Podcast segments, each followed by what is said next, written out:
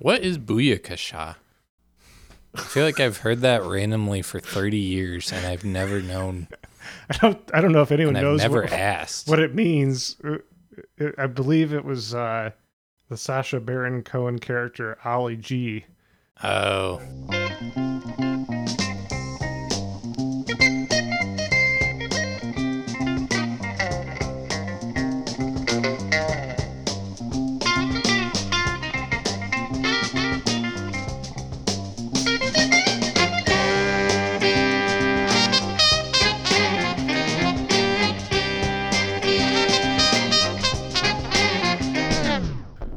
Welcome to I'd Buy That for a Dollar, a podcast about inexpensive, common, and underappreciated records that are waiting to be rediscovered. I'm your host, Sean Hartman, wartime consigliere to the stars. I I haven't watched that movie recently enough to know what you're talking about. Our listeners don't know what that movie is, so they don't know oh, what Oh, they're you're gonna know now. I'm Jeremiah Queen, and I'm asking you to take the gun and leave the cannoli. 'Cause I don't, I don't. Guns make me nervous, and I like cannoli. There you go. Works out for you. Yeah. Well, I am co-host Peter Cook, and don't ask me about my business, Kay. It's Godfather. That's what we're referencing on all of these. That's right. Why would we be doing that? Have we finally given up the show premise and are introducing our new movie podcast where we just talk about The Godfather? Is that what's happening? I hope not. Surely there is not another Godfather podcast out there. Yeah, we've got to be the first ones. it's a really underappreciated film that I think finally deserves some attention from the media. It's about time. I've actually watched that movie multiple times, the first two, and I can't remember a thing about it. about either of the first two films, yeah. except for the quote that you. Yeah, like some if the guy's daughter's getting married, so he's got to give him something, or I don't. I want to. No, this would be a good podcast. Jeremy Ruggles describes the plot of films that he's seen and doesn't really remember. yeah, The Godfather with the guy's daughters, and he's got to give him something. yeah. Guy like eats an orange and then passes out or something. I, I don't know what happens. It's, uh, it's a cannoli. Yeah. There's a horse head. Yeah. Well, Sean just watched it today. Yeah, I was gonna say it's fresh for me. I just watched it today in preparation for this episode, and I gotta say, The Godfather, what a sausage fest, huh? yeah. I don't know. I don't remember. There are very, very few lines spoken by a not male character in that movie, I gotta say. I'm waiting for the Mama Corleone cut. I need an extra like 20, 30 minutes of Carmela Corleone, really explore her backstory more. That's what the movie needed. Well, I think that's what we're kind of, sort of going to do today, right? Yeah, we're at least expanding the mythology. Sure. Lay it on us, Sean. What are we talking about? we are talking about the great, the legendary Morgana King and her 1973 album New Beginnings. And what is the significance of Morgana King Well, in relation to The Godfather? she had a minor role in the film, playing Carmela Corleone, the wife of Marlon Brando's character Don Corleone. And uh, I gotta say, she was so good in the movie. It was really fun going back, knowing that we're going to be talking about her and really watching for every scene that she's in. And she just added so much to the film. She really grounded it in a lot of scenes and brought this like authenticity to the movie that it really needed. But anyway, enough about Godfather. Let's listen to a song off this album. We're going to start side A, track one You Are the Sunshine of My Life.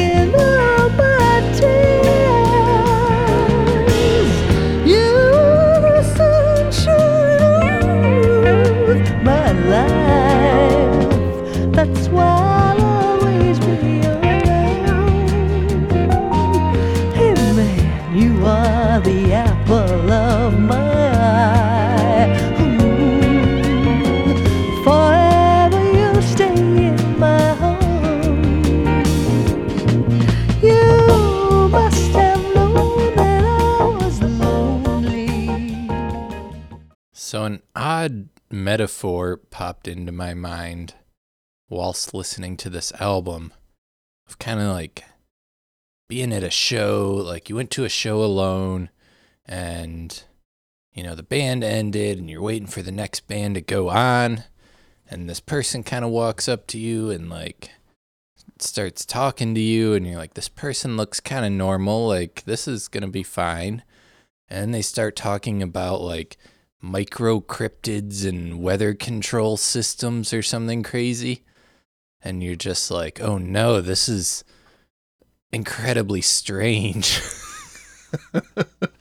And that opening song made you think of that particular kind of vibe. no. This opening song was like when they're like first talking to you and you think things are normal. Oh, okay, the whole song. Yeah. A dis- a deceptive intro. This is like my feeling taking in the album the first time was like, oh, this this is like chill soft jazz and then it just kept feeling weirder and weirder. I guess I'm kind of foreshadowing, but Oh yeah, that's true. It, that opening cut, which is a Stevie Wonder track, it- you also said while we were listening, Jeremy, that it was hard. Your brain kept wanting to revert to the Stevie Wonder version, yeah. just like you're so used to that one. But yeah, it does get from here on out. It does get, I don't know, more unsettling. I don't know if that's the right word, but it it definitely doesn't stay in this more tranquil vibe It's like kind of tranquil. Th- throughout. Yeah, but like very strange. Yeah, I don't know. it's strange and unsettling. I mean, there's there's a lot of emotion happening on this record, and a lot of those emotions are loneliness and kind of sorrow. There's some dark themes happening throughout this record, but not so much present on the song "You Are the Sunshine of My Life." It's a a light intro, but I will say, even her vocal styles and interpretations of the song, I could see being divisive amongst people, and the fact that it's you know a, a very commercial smooth jazz kind of sound to it. We've talked plenty of times about how some people just can't get down with that. But it's a pleasant song to start an album with some troubled themes later on it reminded me a lot of the album Deceit by This Heat. You know, it starts with that sleep song that's kind of like a lullaby almost, and then it just gets really dark from there. That's the, the extreme version. yeah well that's an interesting comparison too because i feel like morgana king is one of those artists that definitely completely worked within the pop and commercial realms of her day but the few people that remember her now i think are maybe more uh, people dealing with experimental music you know? There's sometimes artists who are kind of remembered by a different crowd than who they initially appealed to and i feel like if morgana king isn't that now she should be. Uh, more people are due to rediscover this amazing singer. That must be why we are talking about her. that is exactly why. It's the whole point of this show. Well, it's interesting because uh, you know we've already mentioned her association with The Godfather appearing in that film. That was 1972. This album was 1973, so it's hot on the heels of that film.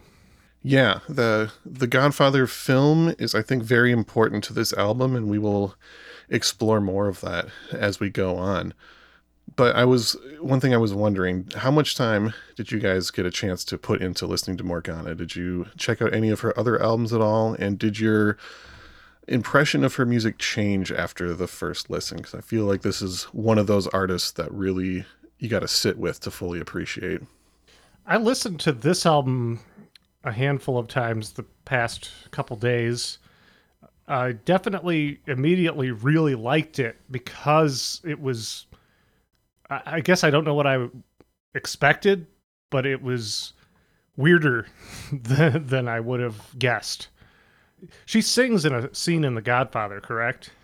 Yes, uh, really early on in the movie, during the wedding scene, the band is playing and they encourage her to come up and sing a little bit, and then another older family member sings after her. It's a real cute little scene. Yeah, so that that would have been the only knowing context I had for her as a vocalist. I was quickly within maybe half of the album. The first time I was listening, I was starting to get Scott Walker vibes from this record. Yeah, you had mentioned that in the group chat that this is your your new favorite Scott Walker record, which was a comparison I hadn't thought of up until that point, but it makes perfect sense. Again, with what I was talking about of a former pop artist transitioning to a more experimental music fan base. Yeah, yes, because Scott Walker began with the Walker Brothers, who had some. They were kind of like a teen idol band in the '60s. They had hits with "The Sun Ain't Gonna Shine Anymore" and "Make It Easy on Yourself." Those are two of their really big songs.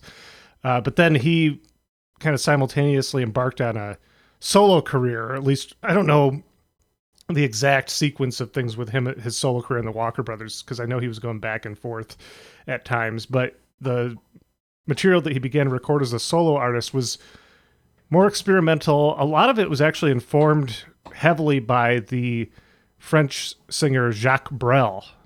Mm. He eventually established himself as a highly experimental musician by the 90s. Yeah, he like disappeared for about 10 years in the 80s and then came back with some of the most challenging, uncomfortable music ever recorded. Yeah. yeah. But in the early on in those solo records, you can t- you can tell that there's more to this guy than just like a teen pop band that you know like the Walker brothers were huge in the 60s. Uh, they they were they were a big popular band. You know, rivaling like the Beatles.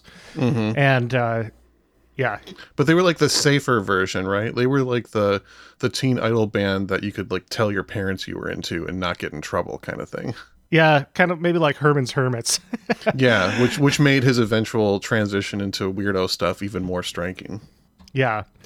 But yeah, the, the early solo records where there's at least a strong overtones of melancholy and lots of strings, but it's kind of uncomfortable. It's not unlistenable yet. I, I- I hate to call Scott Walker unlistenable, but let's face it, some of his stuff you have to be in a very specific mood for.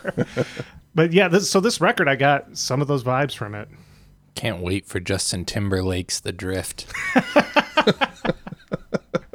We may just see it yet.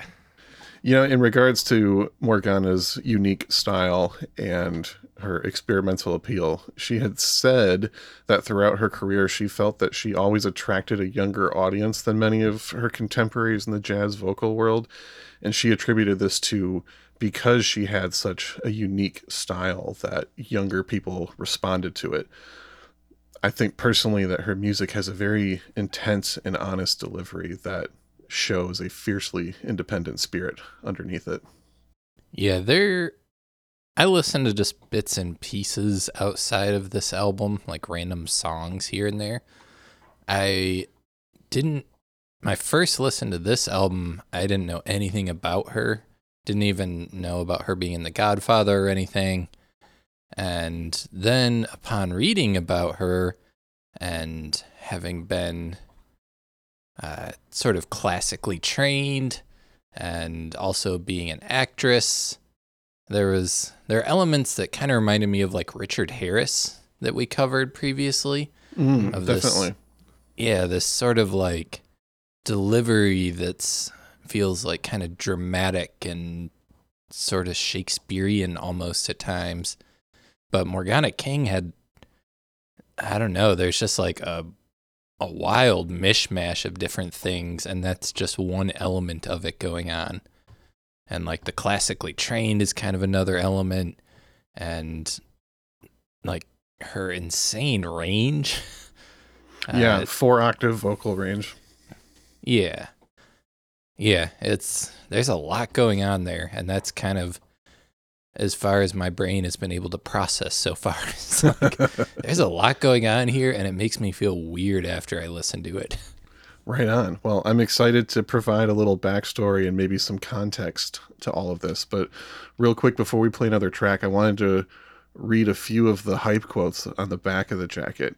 First off, Stevie Wonder said that Morgana King has done the best version of You Are the Sunshine of My Life I have heard, and you can quote me. And they did. yeah. That's great. Yeah. I mean, keep in mind though that that that quote is on the record jacket and this album came out in 73, so this is like only a few years after the original came out, so how many covers could have been released yet, but still, you know. It's cool that he said it. Way to immediately undermine it, Sean. I'm just trying to be honest, you know. I get it. Another quote from a legend, Donny Hathaway said, Morgana King has been one of my favorite singers since Taste of Honey. She has a gift that makes popular music classical, and I dig her. Dang, we got Stevie chiming in. We got Donny Hathaway chiming in. Yeah, and Donny makes a good point. I mean, like Jeremy said, she has this classical training, and I think one of the things that makes her so unique is that she has elements of classical music in her interpretations of things, even though she never actually worked as a classical singer. But she wasn't afraid to just throw all these different influences and emotions into the final product. Last quote, this time from show favorite Kenny Rankin and his wife Yvonne. We've loved and respected Morgana for years. We feel honored that she's chosen one of our songs to record and made such a gem of it. Aw. That's right, foreshadowing. There's a Kenny Rankin cover on this album. That's our boy. Yeah, we previously talked about his album Like a Seed. Yeah. Well, you know what? Let's just go ahead and play that track next. It's slightly out of order, but it seems appropriate right now. So she did a cover of the title track from Like a Seed, which, if you remember from that song, it has kind of a terrible intro with like children singing and like a weird melody. And then once the Oh, real yeah, yeah. song kicks in, it's like incredible. Um, well, Morgana's is the same thing. Terrible intro, an incredible song once it gets going.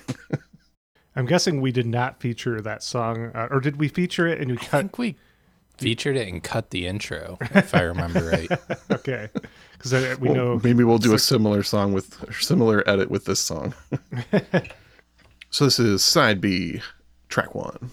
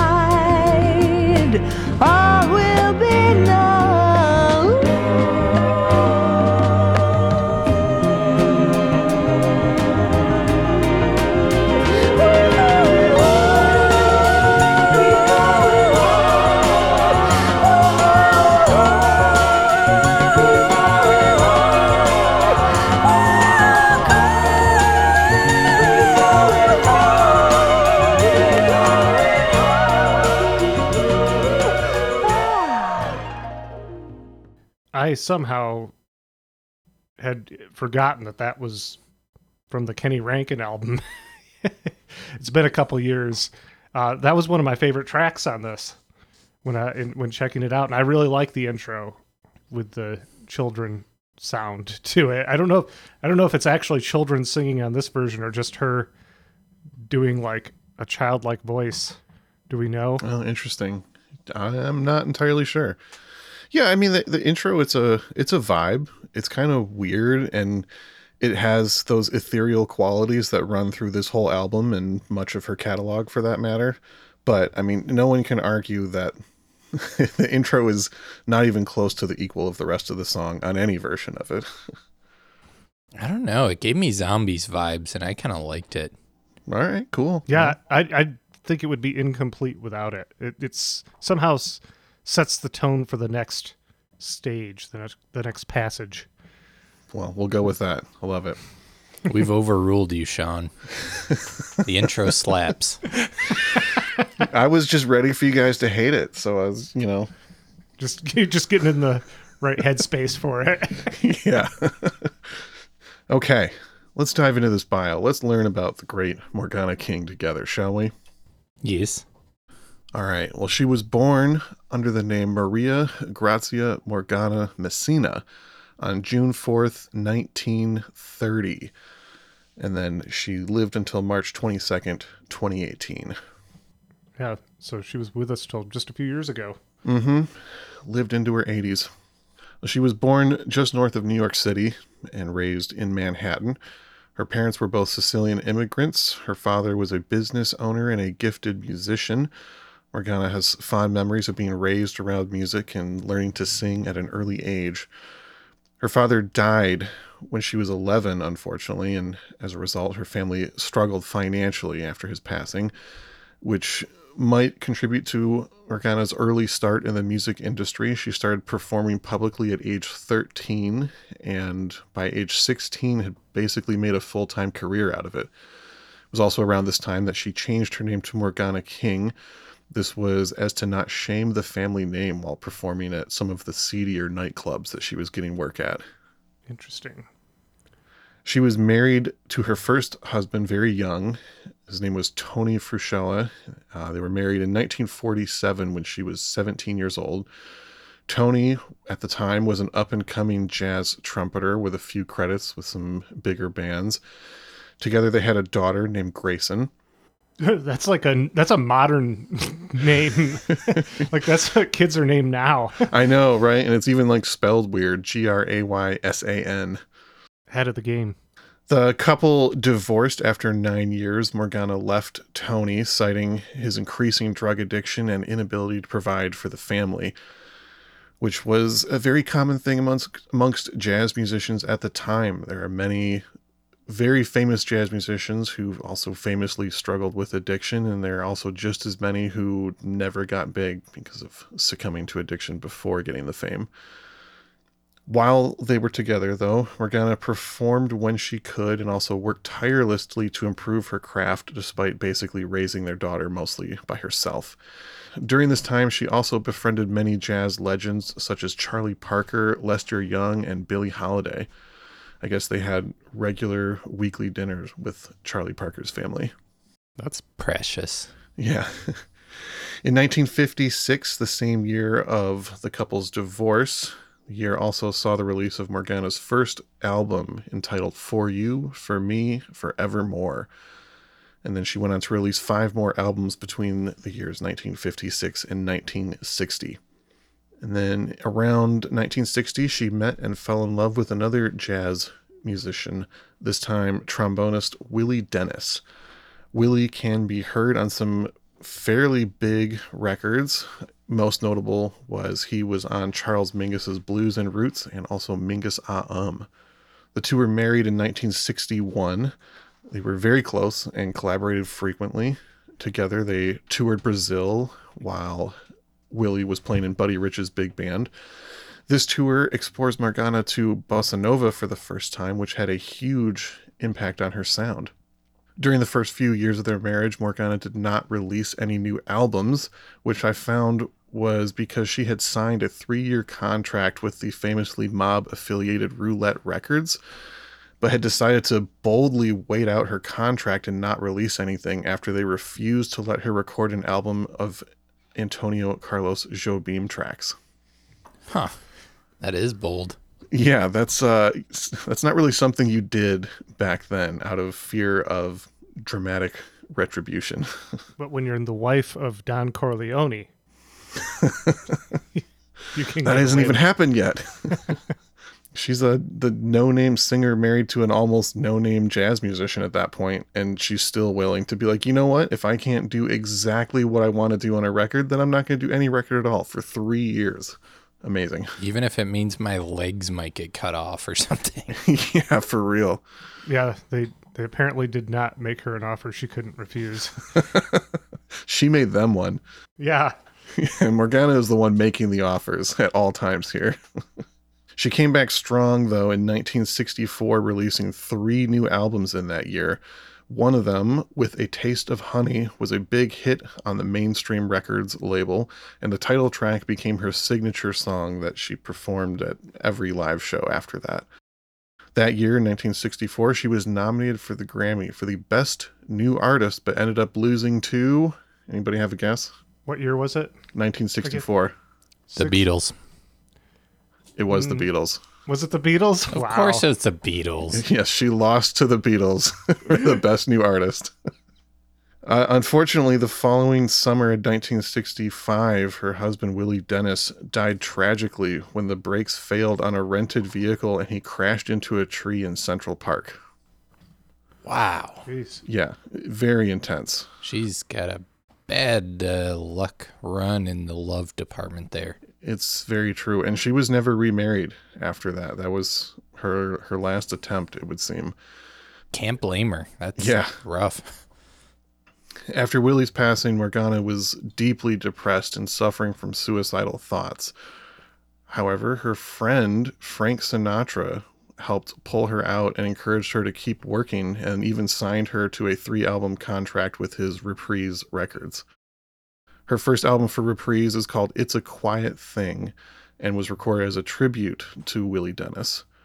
Morgana stated that her vocal style was forever changed after the tragedy. Her sound became more spiritual and often sorrowful. That tracks. Yeah, again, that just a, a little bit of context for what we're hearing a few years later in 1973. But by this point in Morgana's career, she had become one of the most popular jazz singers of the day, especially after her big hit with Taste of Honey. She was frequently guesting on TV talk shows and getting lots of concerts, some very high profile concerts, and she continued to release albums through the late 60s. Then in 1969, her career was again put on hold when she herself suffered a near fatal car accident that required extensive reconstructive surgery. Wow. This poor lady. So she's kind of out of the picture for a few years after the accident in 1969, and then after years of silence, she returns dramatically to the public eye with her role in The Godfather, which was her first acting role. Kind of amazing.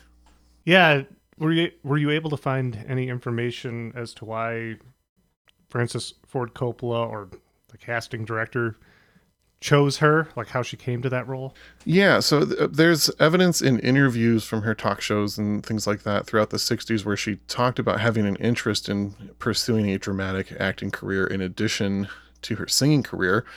So I don't know how many things she tried out for before The Godfather, but she auditioned and from what I understand was given the part immediately after the first audition. Francis was just very impressed with her entire demeanor and the vibe and just thought that she was absolutely perfect for the role and had this authentic Sicilian air to her that couldn't be replicated by just any actor. In fact, she was initially only supposed to be on set for a week or two. You know, she's not in a ton of roles. She has like two lines in the whole movie. However, they ended up keeping her on for much of the filming, basically as a technical advisor, because they wanted to make sure that they got especially all the scenes shot in Sicily. They wanted to make sure they got it right. So she was on set helping with the vibe of the film and actually had a, a much bigger impact on The Godfather than most people even realize. I will say, having rewatched the entire trilogy recently and seeing her in The Godfather Part 1 and Part 2, it had been a number of years since I had watched those. And she somehow looms larger in those films than what she was given. I would have thought that she had a larger role in those films until I went back and rewatched them. Yeah, she's incredible in those movies. Like I said, she really grounds the film. She has an interesting character. She's so likable and so authentic in it. It was it's great seeing her on camera, and I, I wish there was more of her. Yeah, I was really surprised uh, at how small her her what she was given was, but yeah, it's it's amazing what she does with her time on screen. So I read that uh, for her role in Godfather Part Two, which I don't know if I've ever finished, and it's been a long time since I even attempted to watch it. I might literally start watching it as soon as we're done recording tonight. But anyway, she dies in that movie, and there's a scene of an open casket funeral with her, and she refused to be in the casket because she refused to take any scene that wouldn't involve any lines or acting on her part. So Francis Ford Coppola was forced to instead convince his own mother to get in the casket for the funeral scene. Oh, wow. Man, what Coppola has put his family through in making his films.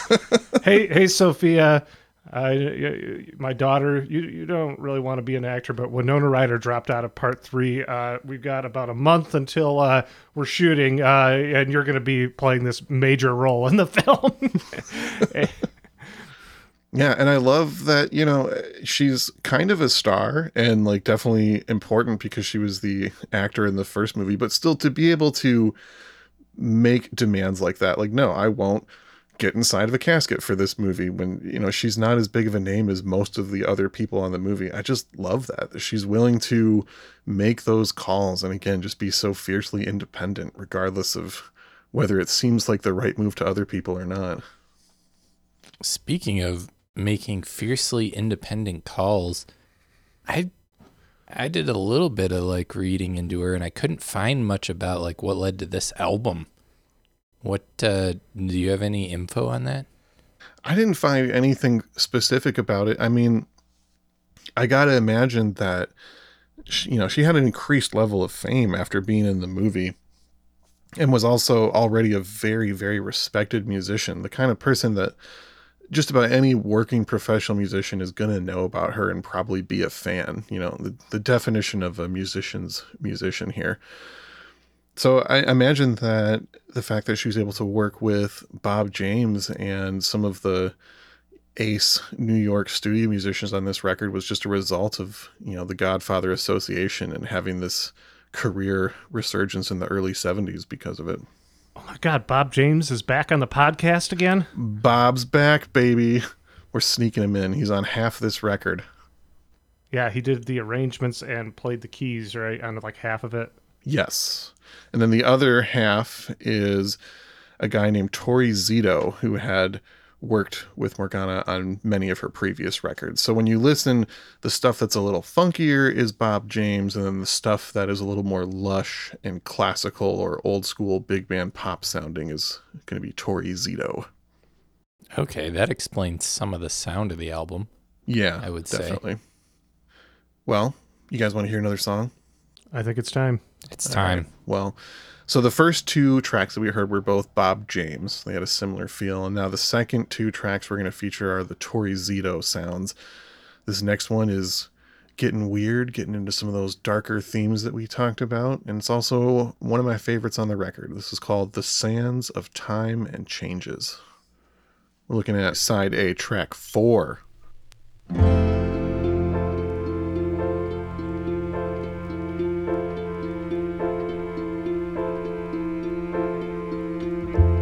sands of time and changes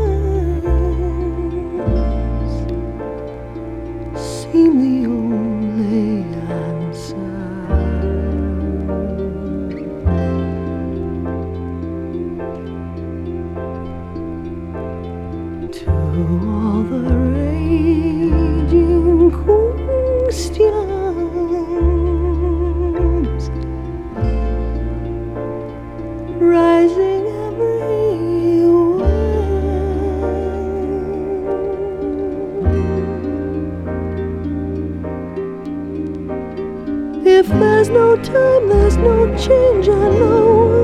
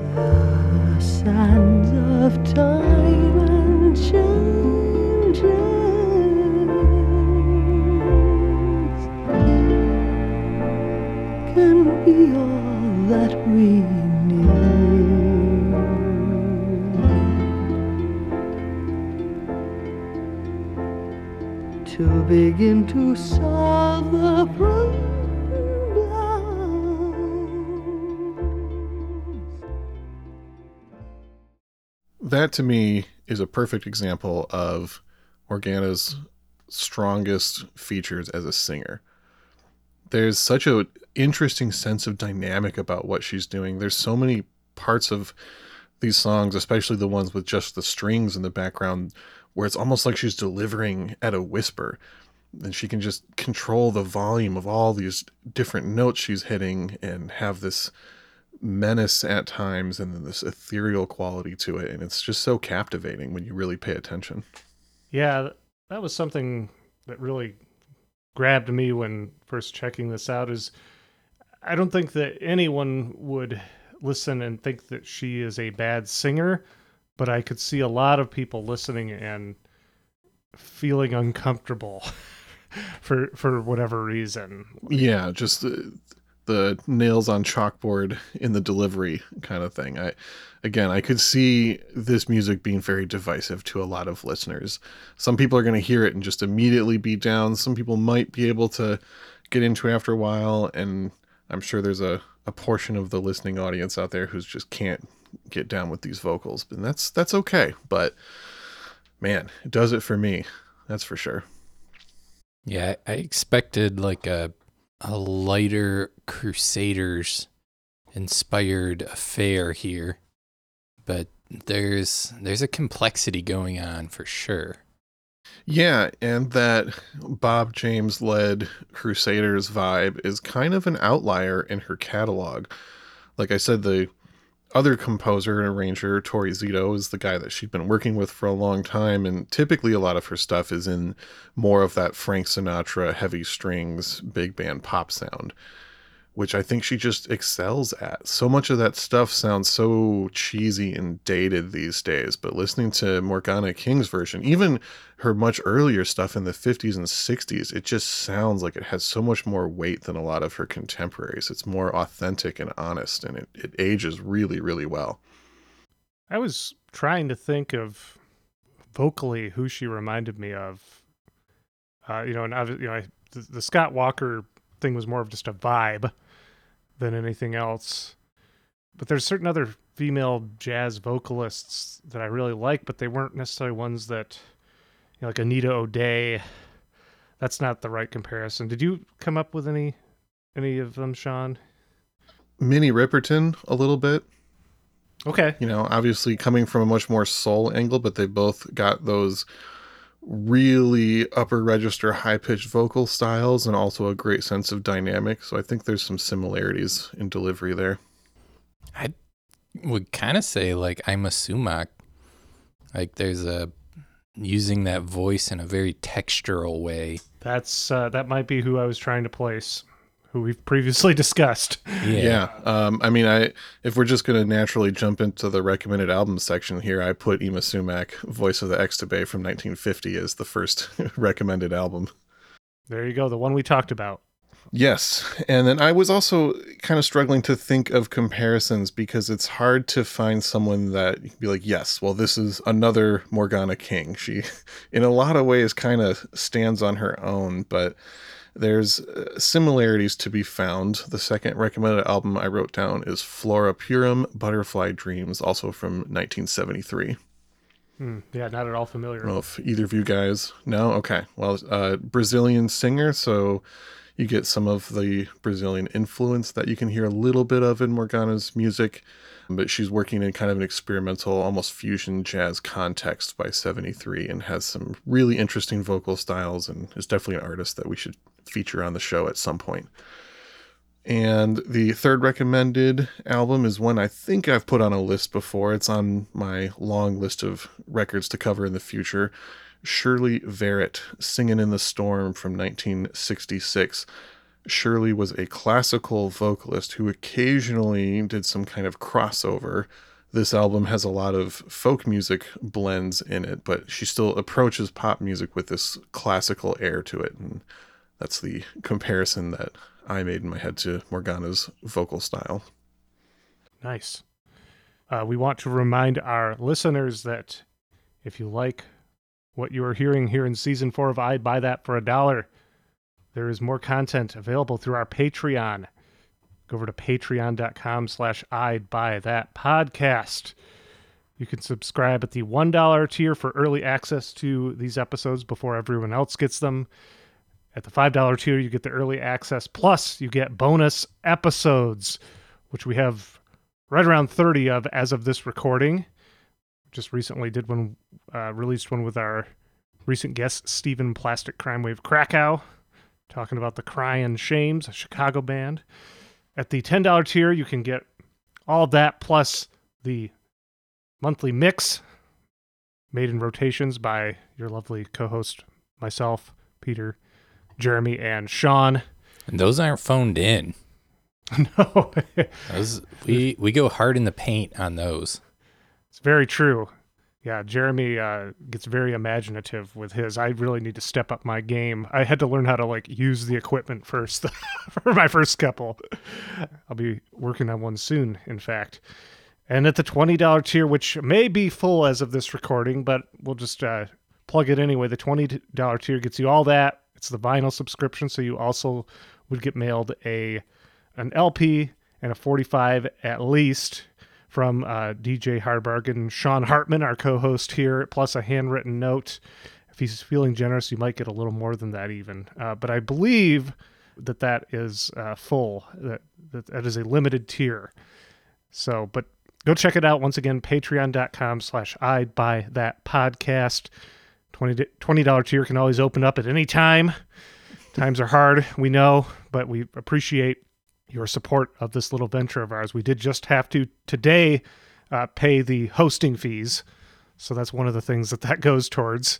So this is available all over the internet for you, our listeners, wherever you like to listen to it. But uh, let's get back to Morgana King. What else do you have, Sean, to wrap up her story? I've got just a few final thoughts, quotes, and a little bit of info on some of the musicians behind this record. So, real quick, we said Bob James was playing keyboard and arranging about half the tracks on this record. So, on the Bob James tracks, you've got some familiar names to the pod. We have Bob Cranshaw on bass, who is on many, many certified classic Blue Note records, along with tons of other stuff. All these guys, again, are ace New York studio musicians that could pretty much just work on anyone's record that they wanted to for their entire careers. You also had Ralph MacDonald on percussion, Idris Muhammad on drums, Hubert Laws doing the flute and woodwinds, Bob Mann and David Spinozza on guitar, plus many others. Ralph MacDonald has to be one of the most frequently featured players. Yes. Um, I'd buy that for a dollar. yes, one of the most in demand session percussionists, brilliant musician, has some really great solo records too. I'm sure we'll feature one of those on the pod at some point. All amazing players on this record. And I didn't write down the studio players on the other side of the record. It's not as many familiar names, but I did want to mention that the other arranger, Torrie Zito, has also done extensive work with Tony Bennett. He also did a few records with Herbie Mann. He arranged one album for Sam Cooke, and he also, shortly before doing this album, had done the string arrangements on John Lennon's Imagine from in 1971. Some no- notable work. Yes. Final thoughts on this record. I think that this album, New Beginnings, is a fascinating portrait of an artist. Like we talked about, she had a lot of ups and downs in her career, and there's just you can hear all of that in the music. I think, you know, this is one of the first albums released after her big car accident. This is the first one that came out after her big Godfather role. She's reinventing herself again, working with Bob James and trying these new styles, which is an interesting thing to do this far into someone's career. You know, she's over 20 years into a, being a professional singer and still willing to experiment and try new things so successfully. Yeah, I'm intrigued to go further into her catalog because it it's intriguing. It's there's something definitely unique there. And thankfully, this is one of those artists that is really easy to find in the dollar bin. We too often stray and bend the rules and listen to $10 records. This one, her whole career is easy to find and they're all great. That album that I mentioned before, It's a Quiet Thing, that was a, a tribute to her recently passed husband. That's an incredible record. I think that was maybe the first one I got from her.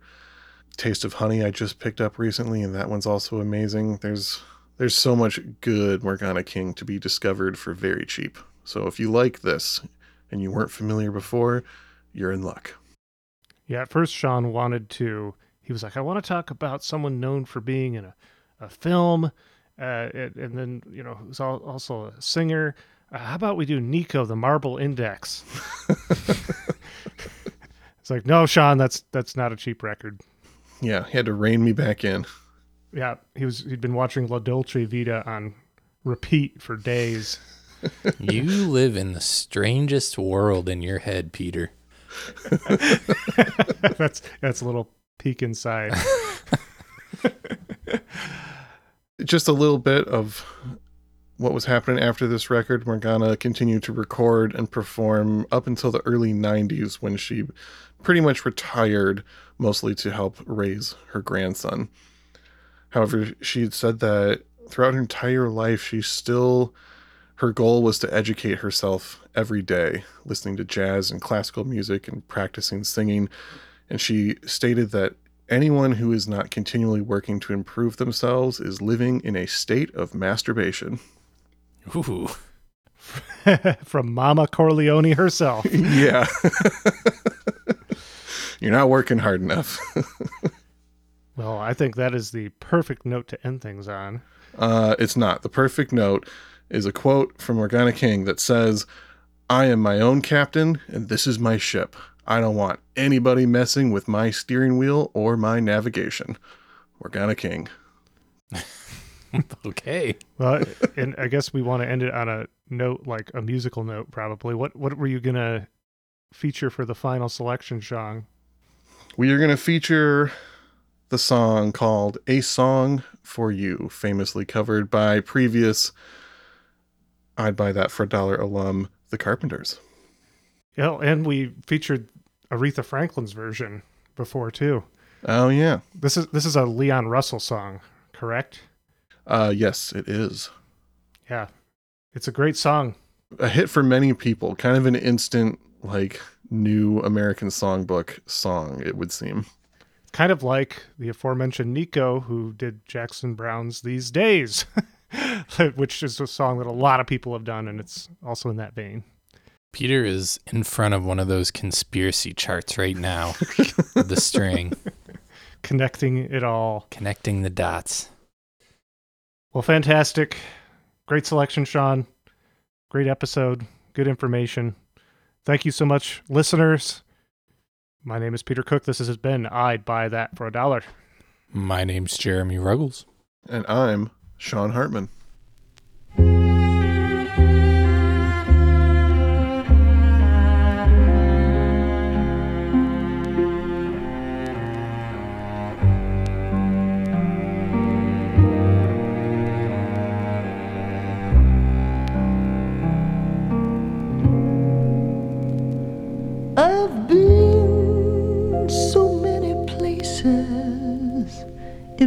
Life and time. Yes, I've sung a lot of songs I made some bad rhymes. I've acted out my life in stages with 10,000 people watching. But we and I am singing this song for you. I know your image of me is what I hope to be. If I treated you unkindly, darling, can't you see that there's no one important to me? Oh, please, won't you look through me? Cause we